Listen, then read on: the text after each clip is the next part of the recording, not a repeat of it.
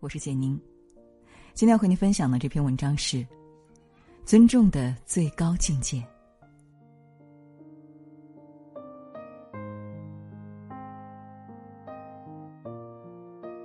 特别喜欢林岳先生说过的一句话：“对他人的私事不关心、不介入，允许他人的道德观、生活方式和自己不同，将消除世上百分之九十以上的烦恼。”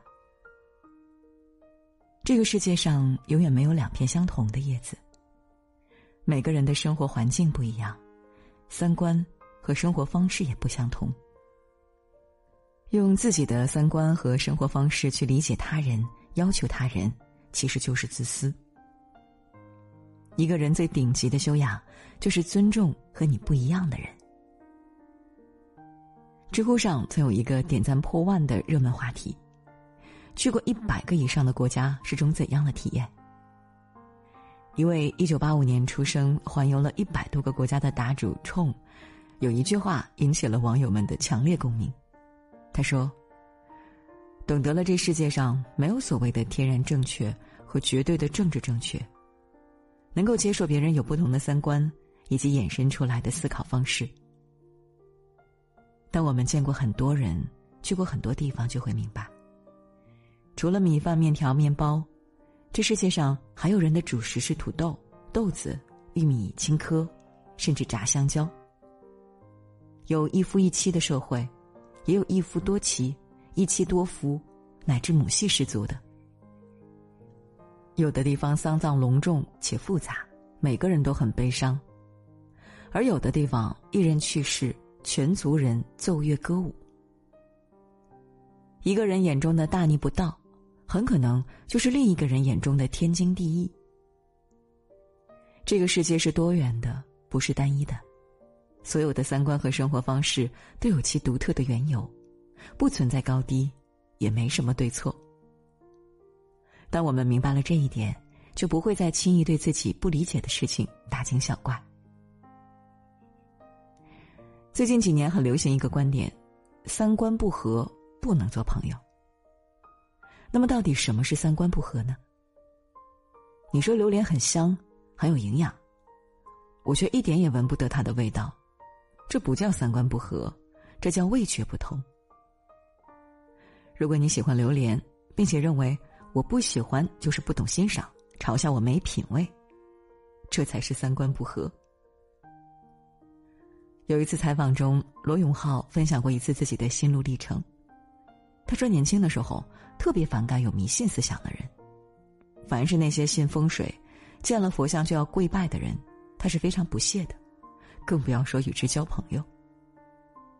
直到自己开始创业后。他才慢慢理解了那些人的做法。事业做得越大，承担的风险和责任也就越大。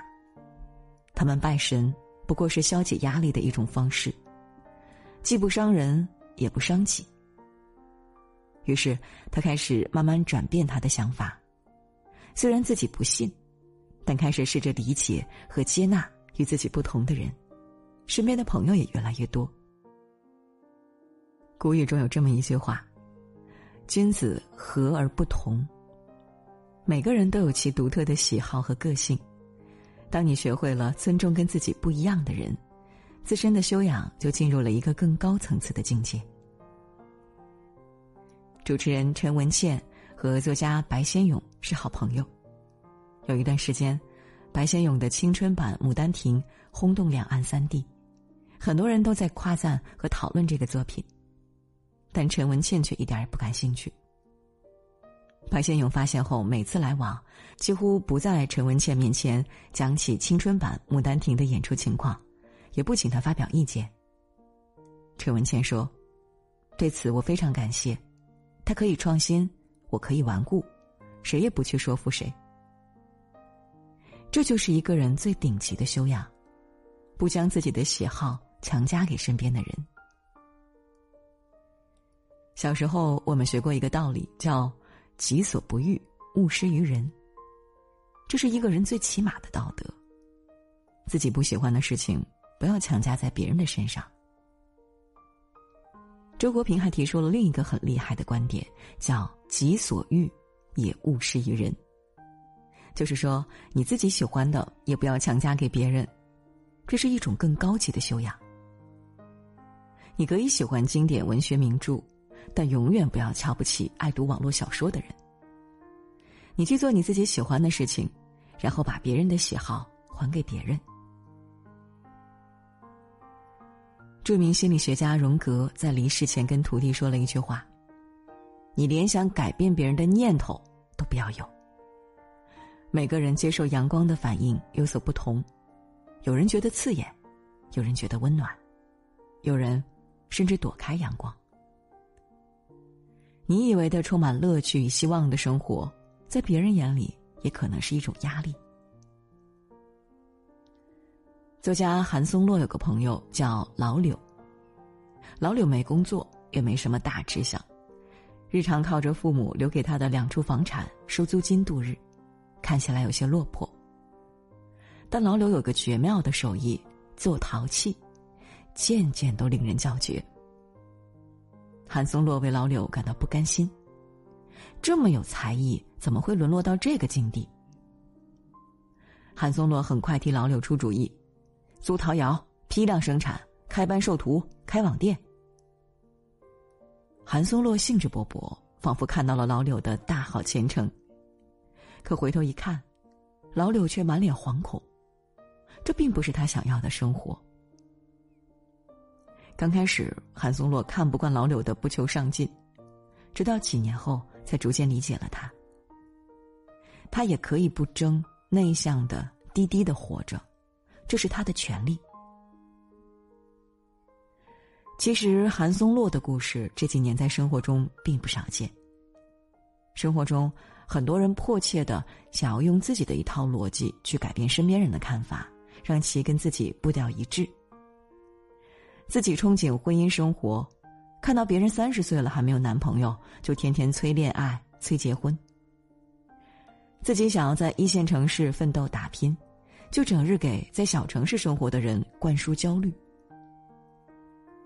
王尔德有句话说的特别在理：过自己想要的生活不是自私。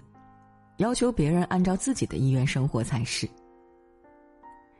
每个人都有自己认定的舒适的生活方式，我们可以选择去过自己想要的生活，但永远别对别人的生活指手画脚。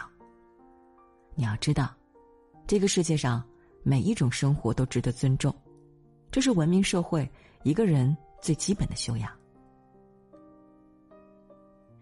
年少的时候，经常会看不顺眼一些人。一些事，认为世界是非黑即白的。长大后逐渐懂了，看人不顺未必是别人不对。人与人之间，不同的成长条件、不同的生活环境，就会有不同的三观，没什么绝对的对与错。只要别人的行为没有侵犯到自己和他人的利益，那么他的所有行为都值得被尊重。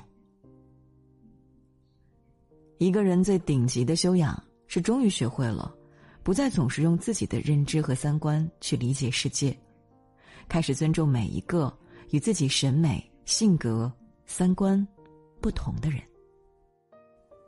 这才是尊重人的最高境界。点个再看，与朋友们共勉。今天给您分享的文章就到这里了，感谢大家的守候。